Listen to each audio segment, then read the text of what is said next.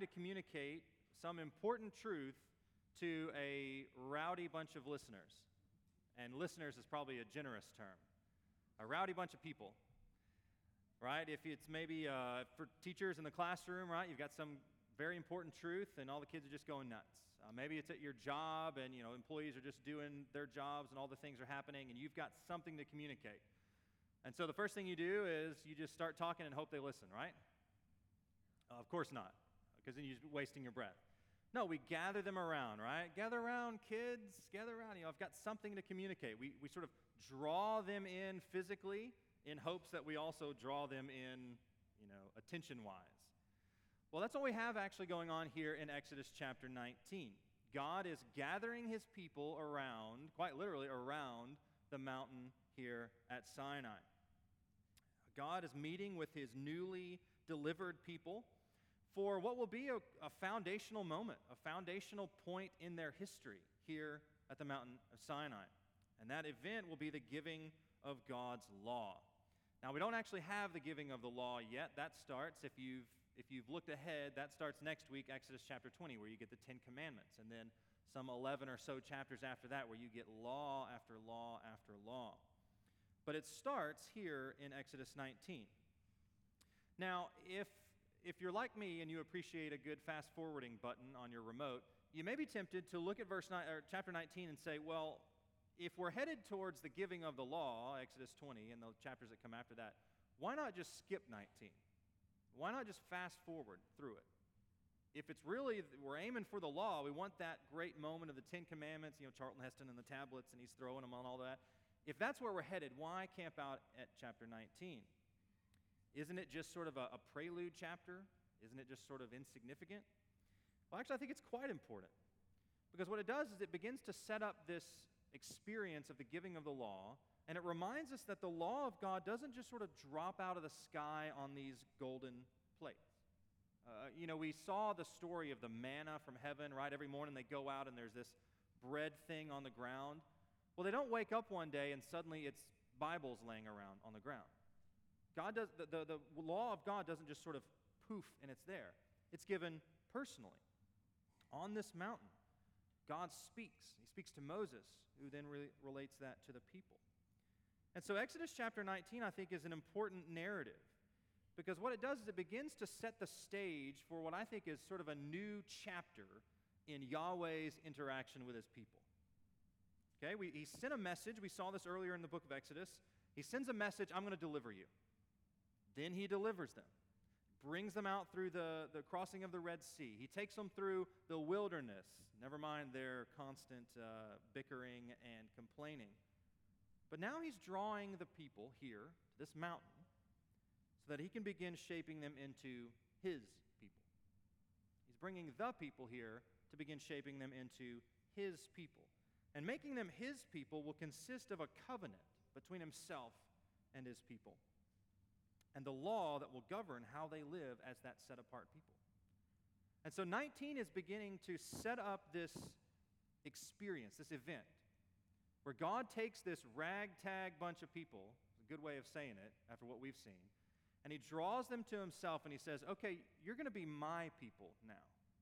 You're not just going to be some people who made it out of Egypt, you're going to be my people. And that's going to consist of this covenant between you and me and as a result, I'm also going to give you this law that's going to determine how you live as my people. Because you're not going to live like everybody else, you're going to live like my people.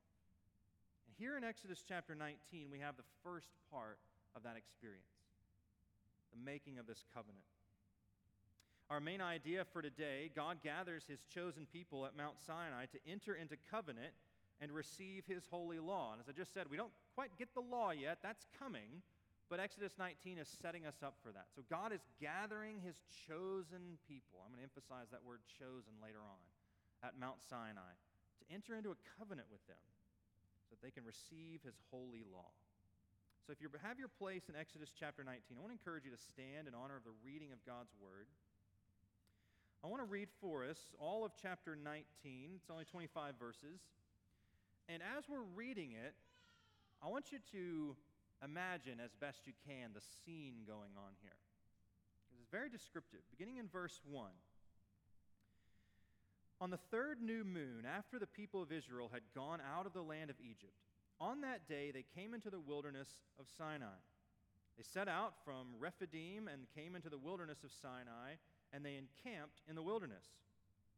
There Israel encamped before the mountain, while Moses went up to God.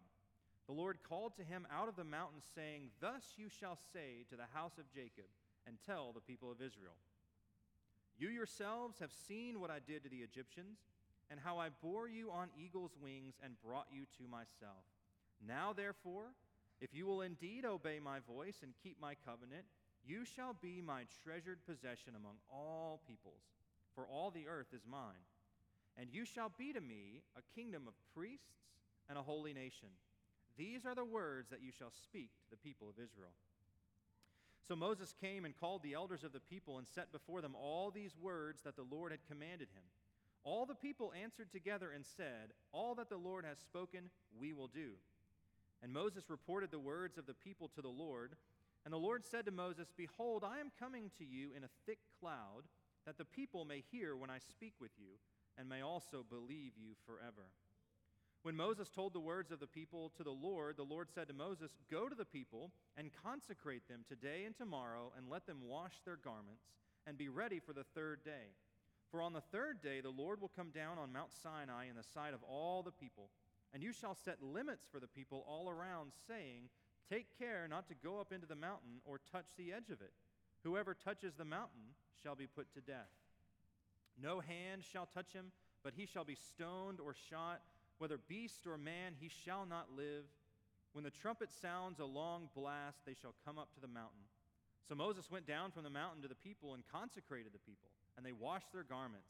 And he said to the people, Be ready for the third day. Do not go near, do not go near a woman.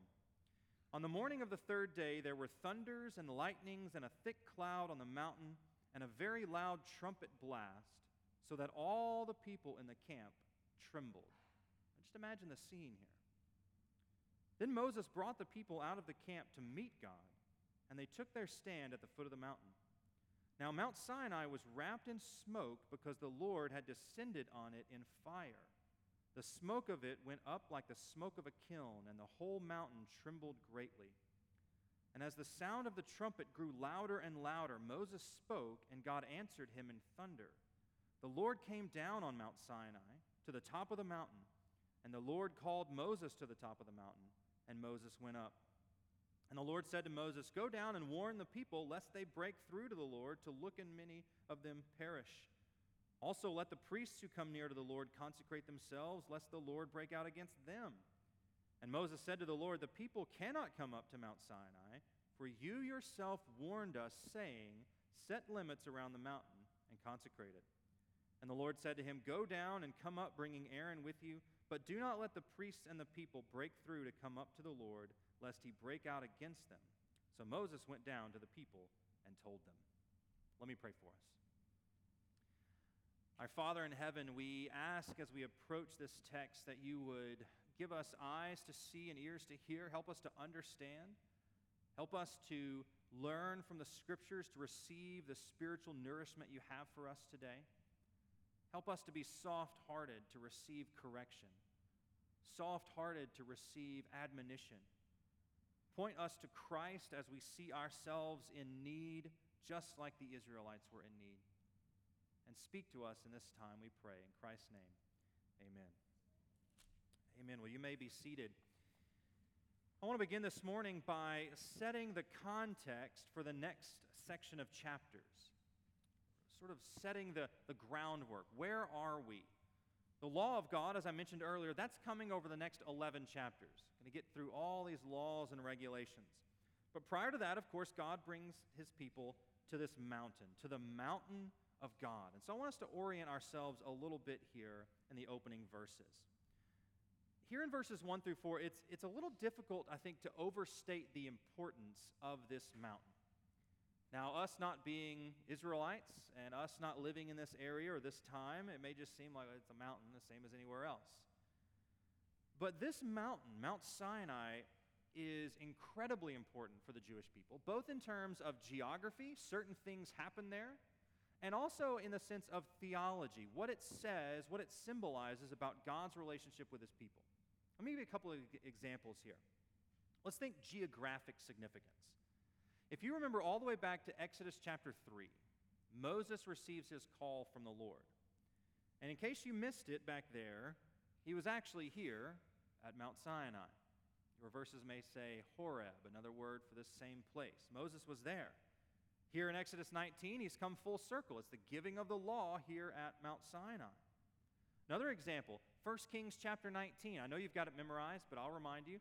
1 Kings 19, this is Elijah. Remember the, the thing with uh, Jezebel, and she was out to get him, and so he runs away and all these things. Well, he ends up out in the wilderness at Mount Sinai, and he has this theophany, this um, presence of God manifesting before him. Important things happen here at Mount Sinai. But beyond that, Mount Sinai becomes a point of theological foundation. Let me read for you Nehemiah chapter 9, verses 13 and 14. The writer says, You came down on Mount Sinai and spoke with them from heaven and gave them right rules and true laws, good statutes and commandments. And you made known to them your holy Sabbath and commanded them commandments and statutes and a law by Moses your servant. They're always looking back, the Israelites, to Mount Sinai as this moment where God comes and gives his law. Psalm 68, verse 7 and 8. Oh God, when you went out before your people, when you marched through the wilderness, the earth quaked. The heavens poured down rain before God, the one of Sinai. Mount Sinai becomes this symbol, I think, for the presence of God meeting his people, and also a symbol for this foundation of his covenant relationship. You know, the Israelites were all about lineage and history. Mount Sinai was the place they could look and say it was there. God set us apart by giving us this law, forming this covenant. God gathers his people here at Sinai, and notice, if you will, verse 4. What's the very first thing that Yahweh does for his people? He reminds them. Did you catch that? It's gather around, children. I'm about to give you my law, but first, I want to remind you. And what does he remind them? How they got there. He reminds them, it was me who delivered you, as if they'd forgotten. I delivered you, Israelites. I brought you out of Egypt. Look what he says. You yourselves have seen what I did to the Egyptians and how I bore you on eagle's wings. You guys saw it. You saw how I executed my judgment on Egypt, brought you out. You saw the cloud and the pillar. You saw everything. He had judged the Egyptians, he had delivered his people. But then there's this phrase right at the end of verse 4 Look, he says, How I bore you on eagle's wings and brought you where? To myself. He says, I want you to remember what I brought you out of and the fact that I've brought you to myself. I've brought you here to be with me. Now, we've already seen the Israelites are a bit prone to forgetfulness, a bit prone to panic when things change and forget that only yesterday the Lord had done an amazing thing and provided for them. And so the first thing God does here, well before the giving of the law, we're not even to the Ten Commandments and all the laws about you know, the regulation of what you wear and the temple and all these things. We're not even there. He says, the first thing I want to do is I want, to, I want you to remember. I want you to remember where you came from. I want you to remember where you are, and I want you to remember how you got here. It was me. He says, I have delivered you and I have brought you to myself. Right? I didn't bring you out into the wilderness and say, off you go. He says, I've brought you to myself. He reminds his people of how they had gotten there. It certainly was no accident, certainly was no effort of their own. They had been delivered and guided by the sovereign hand of the Lord. And Yahweh wants them to remember that. After this series of miraculous signs and wonders that Yahweh had demonstrated in Egypt and this remarkable escape through the Red Sea, series of grumblings in the wilderness, they arrive at Mount Sinai. And the question now is okay, Yahweh, what will you do here? Well, we find that in verses 5 through 8. And it seems what Yahweh has done here is he's brought his people to this mountain to form covenant with them and to set them apart. Let's read again verses 5 through 8. This is our second point this morning the covenant of God. Verse 5 Now, therefore, therefore, meaning, what's it there for? Well, he's just said, All the things I've done for you, having delivered you and brought you to myself, now, therefore, verse 5, if you will indeed obey my voice and keep my covenant, you shall be my treasured possession among all peoples, for all the earth is mine, and you shall be to me a kingdom of priests and a holy nation. These are the words that you shall speak to the people of Israel. Let's pause there for a moment. God's intention was never to deliver the Israelites and then just send them on their merry way. His, his intention was never to deliver them and then hope they could figure it out after that. Remember the promise. Let me read for you from Exodus chapter 6. The Lord comes, he says, Therefore, say therefore to the people of Israel, I am the Lord, and I will bring you out from under the burdens of the Egyptians. Remember, this is the promise before, it's not happened yet. And I will deliver you from slavery to them, and I will redeem you with an outstretched arm and with great acts of judgment. Verse 7 of Exodus 6 I will take you to be my people, and I will be your God. And you shall know that I am the Lord your God, who has brought you out from under the burdens of the Egyptians. Remember the promise. From day one, it was, I'm going to bring you out so that you will be my people and I will be your God. God's purpose throughout the Old Testament was to call a people to himself and watch over them. We'd seen that even in Egypt, right? We, when we started our study in Exodus, some dark chapters, some just terrible suffering. And yet, one of the things we learned was God was not absent. God didn't take a day off when the people were in Egypt. He was there and he was present. He had not forgotten his people, and he delivers them precisely because they are his people. He steps in to say, You are my people, and I will rescue you. And now at Sinai, God is formalizing this relationship with the Israelites through this covenant, through the giving of a covenant. Now, what is a covenant? Probably not a word that you and I use every day. Probably not. Uh, we might use more the term of a contract, right? If you've bought a house, if you've bought a car, we sign a contract where I, I agree to do this and I agree to get this in return. Now, those of us who are married have certainly made a covenant. Or maybe in your wedding vows, you actually use that term, a covenant between me and the spouse, me and my wife, a covenant. I agree to do these things. You agree to do these things. We make a covenant together. God gathers his people at Sinai to enter into this covenant, which is an agreement between himself and them, and there are actually responsibilities for both sides. We saw that in verses 5 and 6 here. There's a responsibility here of what Yahweh says he will do, and then he also requires of them things that they are supposed to do. And I want to begin here with God. What is God going to do for his people?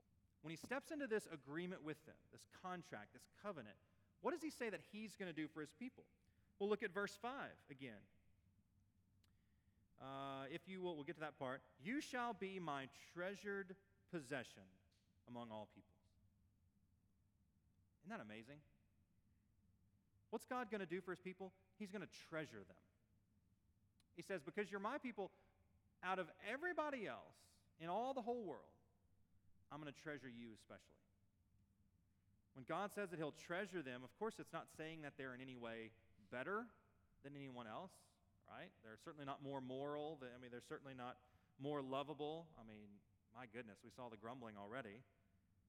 All we need to do is continue to read the Old Testament and realize they're sinful like everybody else. So God doesn't draw them out of Egypt and make this covenant because somehow they were better off than anybody else but he chooses to show to them a special kind of love. A special kind of love to a certain group of people.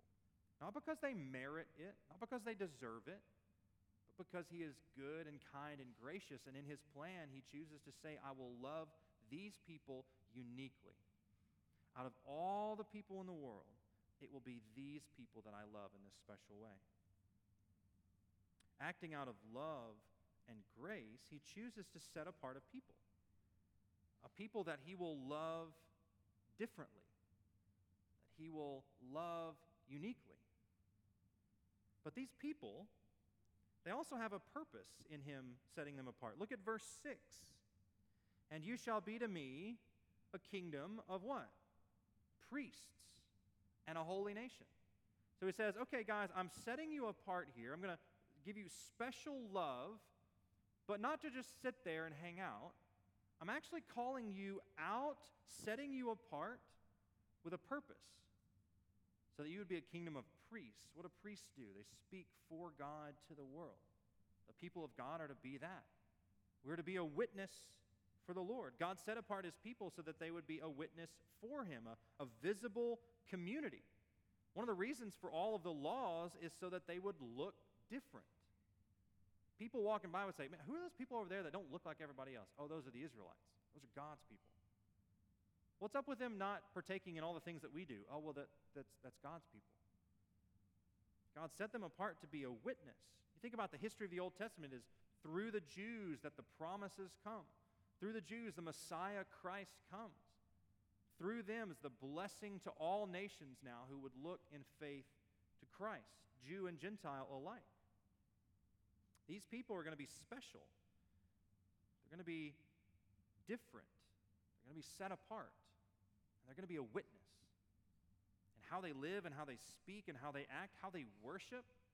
I mean, you just imagine being the Israelites in a, a sea of people. Everybody else around you has all their false gods and the temples and just all sorts of things going on, and you live righteously for the Lord. What a witness that is.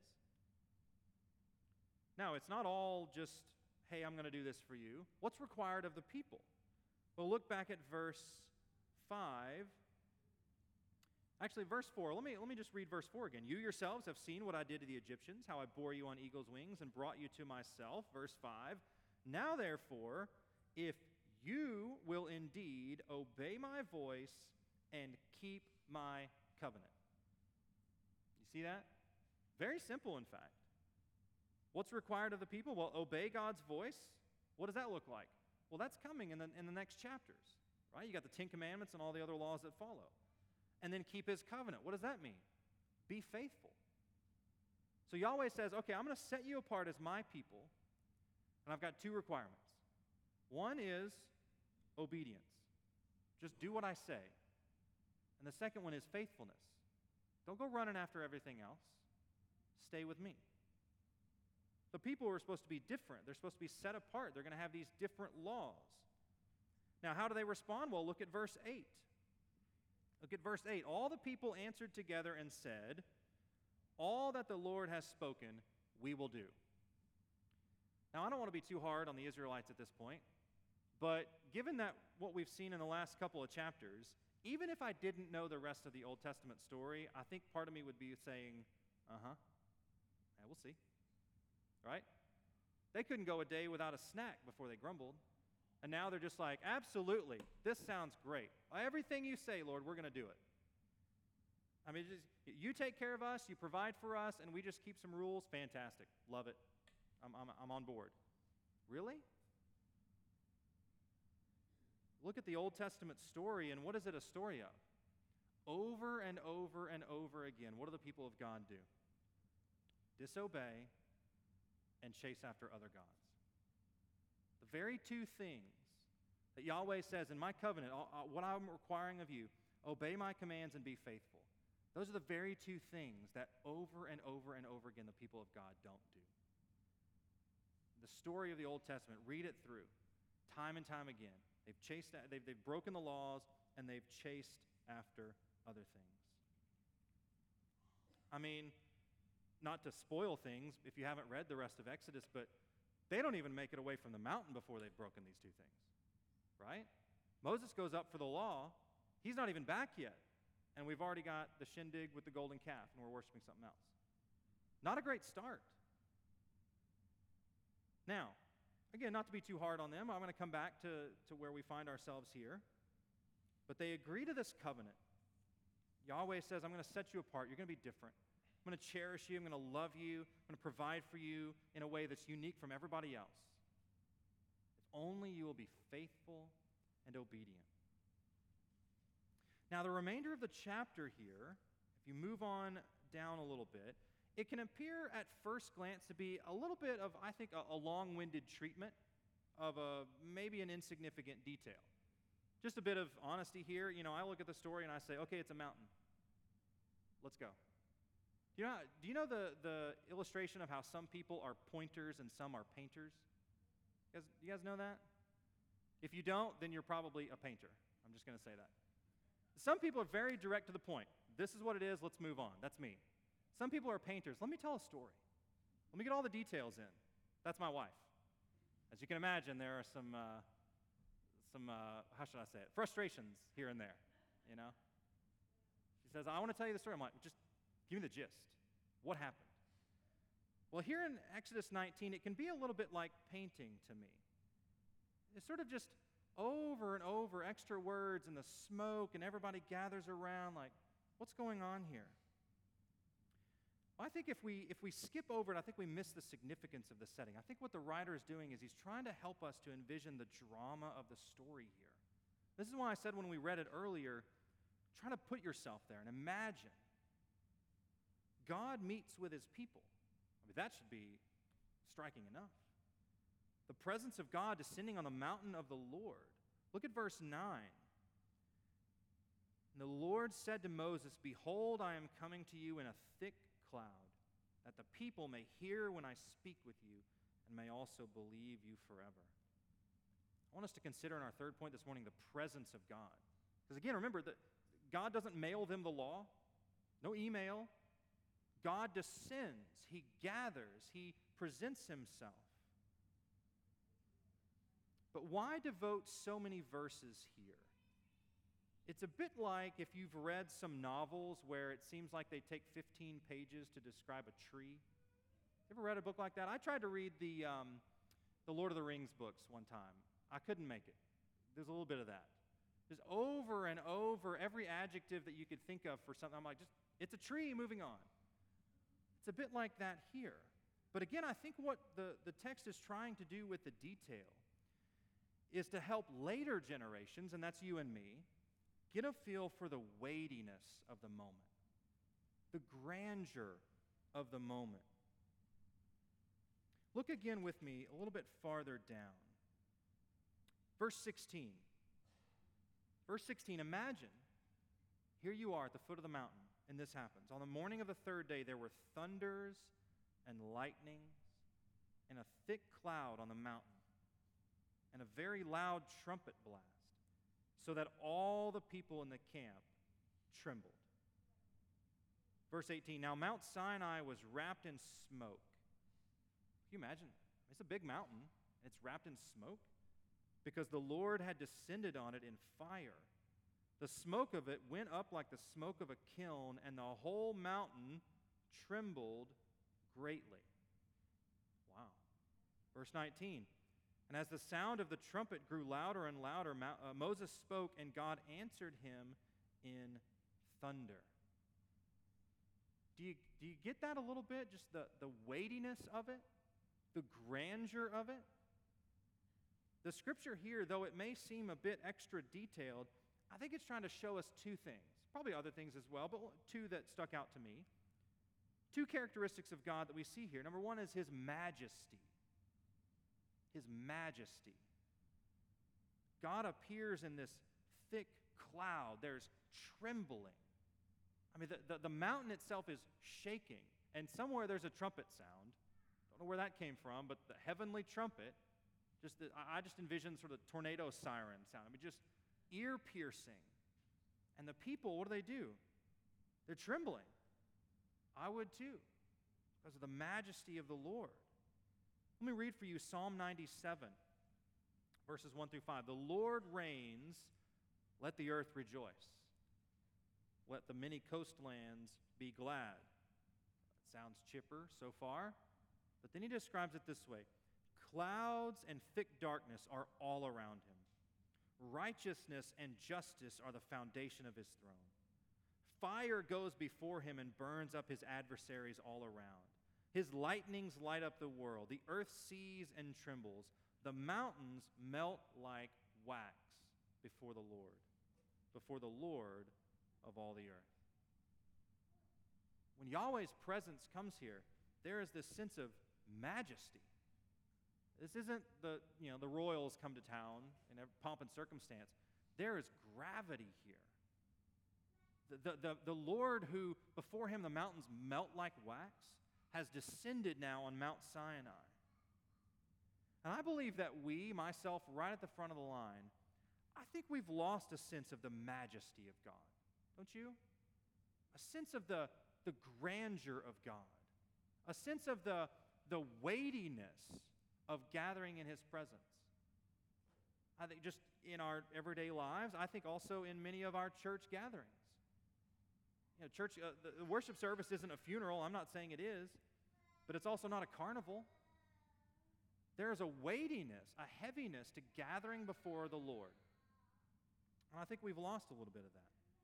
And we've reduced God to just this small, kind of powerless, well meaning genie who helps us out when we need it.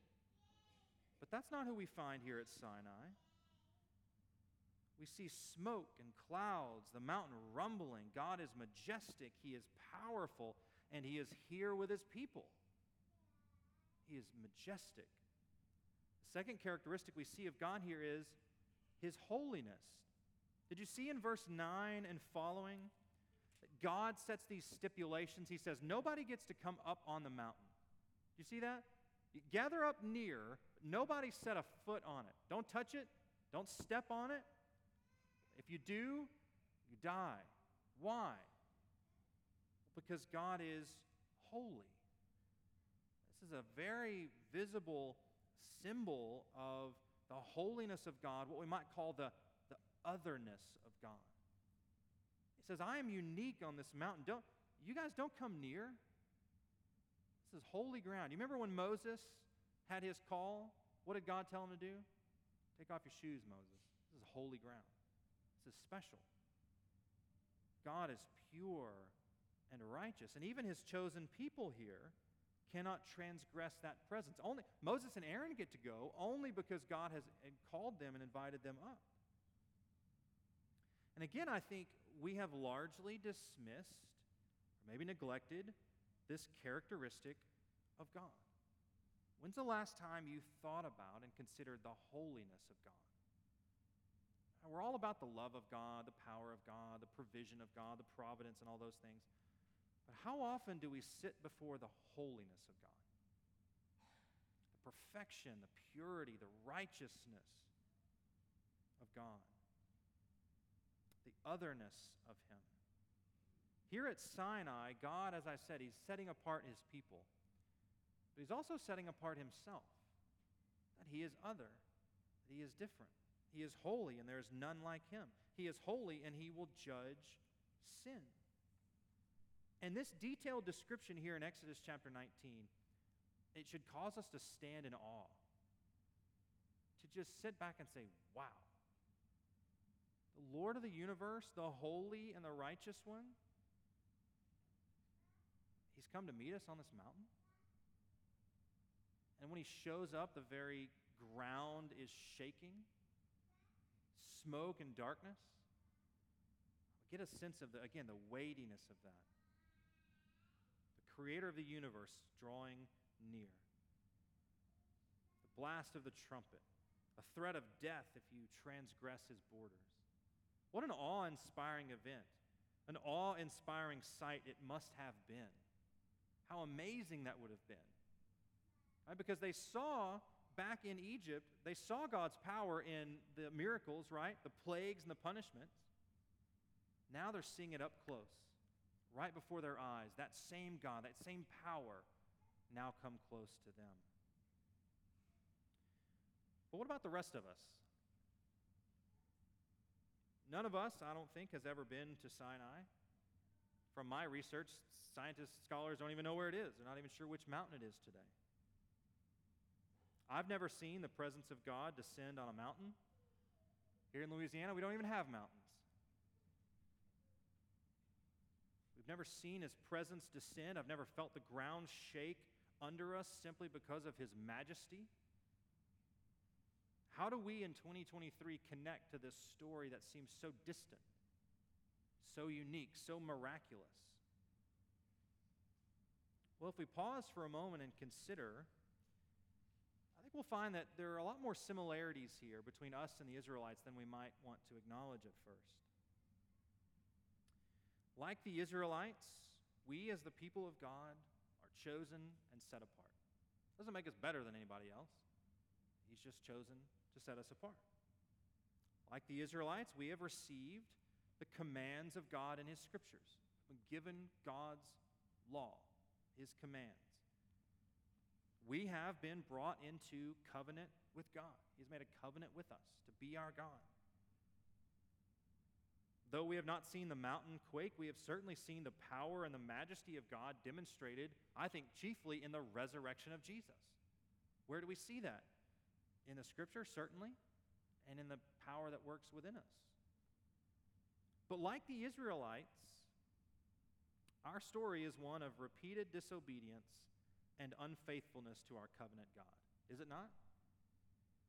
No show of hands, but who's disobeyed the Lord this week? No show of hands. Who has been unfaithful to the Lord this week? All of us. Even on our best days, we fall short of God's holy standard. God, in the scriptures, He says, You should be holy as I'm holy. He doesn't say, You should try your best as I'm holy, right? You see how close you can get as I'm holy. No, He says, The expectation is, I am holy. You're my people. You have to be holy. And yet, we're not holy. So, what do we do? Are we doomed? Yes. Without the intervention of God, without the grace and the compassion of the Lord to do something for us, we do stand condemned. We are doomed. You see, we need someone to help us. We need someone to step in and to fulfill the righteous requirement of the law. It's the language Paul uses, that we can't fulfill. Now you think, well, look, I haven't fulfilled it yet, but I haven't given it my all. Can't I just try harder? Uh, no, because no amount of law keeping will help. Do you remember our James study? There's a really pesky verse in the book of James that says, Whoever breaks one commandment has broken the entire law. Do you remember that verse? I wish we could skip that one, but it's, it's there. So even those of us who think, well, you know, I've, I've done pretty good over here, I've kept these things, and sure, I broke those, but like, I've got more of these than that, James says it doesn't matter. You've broken one law, it's, you've broken them all. So if anybody in here has, can say, like, yes, I have broken one of God's commands, well, then we're all in it together at that point anyway. Paul teaches us in Galatians chapter 4, for those of us who think, well, if I can just do better, if I can just keep more laws, I'll be okay, Paul teaches us that the whole point of the law was never even to be our salvation. It was never designed to be keep these laws and you'll be okay. In fact, the whole point of giving the law was actually to point out our sin and then point us to Jesus. You see, it was Jesus who kept the law perfectly for us. You remember the Israelites back here in Exodus 19? Where do they say? Uh, this was verse 8. Remember, all the people answered together and said, All that the Lord has spoken, we will do. Now, history would rewrite that as some of what the Lord has spoken, we tried. But who is it who stood before the people and said, I didn't come to abolish the law, but to fulfill it? Jesus. Who is it that receives all these commands and lives them perfectly. It's Jesus. God has provided for us exactly what we needed. Jesus kept the law perfectly, and by his grace, by God's grace, through faith, we now receive that righteousness instead of what the scripture calls our filthy rags. When we put our faith and our trust in Christ and we repent of our sin, his righteousness gets credited to our account. You see, we're, we're much more like the Israelites than we might want to admit. Because, like the Israelites, imagine with me, we're at the foot of the mountain, God is at the top. He speaks. He says, The standard is my holiness. And we say, Sure, everything you say, I'm going to do. And yet we don't, and we stand condemned.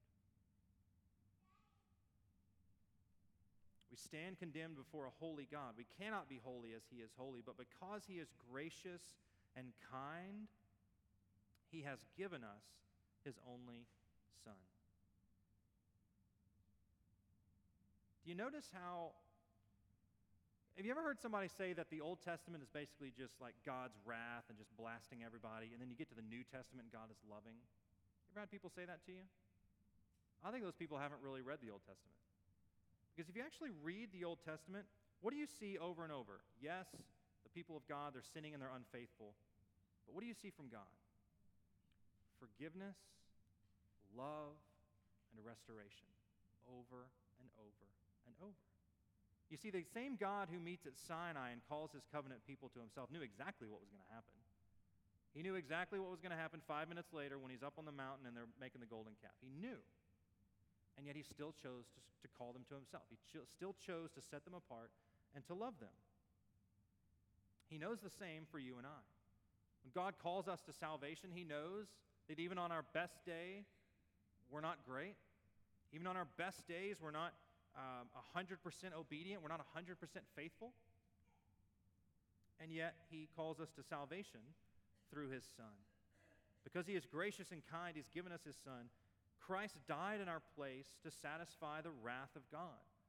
You see that image there of the smoke and the fire and God, just the magnitude and the majesty, and you think about who, who could stand? Who could stand before that? The psalmist would say, Who could ascend the, the, the hill of the Lord? Who could go near? Nobody, if that's the standard. Of course, the beauty of the gospel is that God has drawn near to us. And He has come, and He has forgiven us in His Son.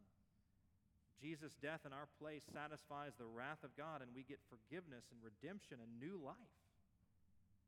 When you look at Exodus chapter 19, it is a prelude, yes, to the giving of the law. But it also really just sort of levels the playing field here for all of us stand before the Lord having received knowledge here of his commands, and we're honest enough to look in the mirror and say, Boy, I have failed from the get go. Because the same God who is covenant, has made a covenant with us, has remained faithful to that. Look at back at verse 5. Now, therefore, if you will indeed obey my voice and keep my covenant, knowing, knowing they won't, what does he say, though? You'll be my treasured possession. You're going to be my treasured possession. You're going to be my people. God brings his people to Sinai to set them apart. We're going to get all the laws that govern how they live. It's going to make them a unique nation, different from everybody else. And his people are going to fail to keep that covenant that God makes them. They're going to fail a lot. And we also are going to fail to keep that covenant. We're just like them. We're going to repeatedly walk in disobedience and unfaithfulness. But what does Paul say in 2 Timothy chapter 2? Remember what he says? He says, Look, even when we are faithless, what does he say? He remains faithful. The God of the covenant here in Exodus 19 says, If you guys will just be this and obey and be faithful, I'll be your covenant God. Now, they don't hold up their end of the bargain. But by God's grace, he says, You guys have left time and time again. You guys have walked in disobedience. You've chased after all the other things. But you know what? I'm not giving up on you. You may be unfaithful to me, but I will not be unfaithful to you. And that is an encouragement for us today as the people of God. This week may not have been a great week for you, may not be a great year for you. You may have had a terrible morning. You're thinking, man, I, I, this is Sunday, and I've already think of the list of things that I've done in unfaithfulness or disobedience. You know what? God is faithful, even when we are not. And it's not because we try hard or we keep doing our best. It's because He is a faithful God. He is a covenant keeper. Even when we are covenant breakers, he is, remains faithful to us because he is our covenant God. He has called us out of darkness, Peter would say, into his marvelous light. He says, Once you were not a people, but now you are a people. my treasured possession, kingdom of priests, specially loved, specially called, specially provided for as my covenant people. What a, what a blessing. What a, what a joy. What a benefit. What an amazing truth. The same God who gathers these ragtag bunch of people at the base of Mount Sinai. Today in 2023, he gathers a ragtag bunch of people here at Crosspoint. I'm right at the front of the line. And we gather around to receive his scripture every Sunday. We seek to follow him, and when we fail, we know, like the Israelites, he won't fail us. He's faithful because he's our covenant God. Let me pray for us. Our Father in heaven, we are mindful of this truth here in Exodus chapter 19 that though we be faithless at times, you remain faithful. Like the Israelites, Father, we know that our obedience to you, our faithfulness, is waning at times, maybe absent at times. But because you have called us, because you have set us apart, you will remain faithful to us. And we rejoice in the scriptures the New Testament, where you talk about you're going to present us blameless before the Father. You will hold us, you will keep us, you will preserve us until that. Not because we deserve it, not because we've earned it, not because we're worth saving, but because you are the covenant God who has called us. And this morning, Father, we rejoice in that fact. May we go out today encouraged and built up to know that it is Yahweh. It is Yahweh, the, his majesty and his power and his holiness. That Lord, that God is our God. We pray it in Christ's name.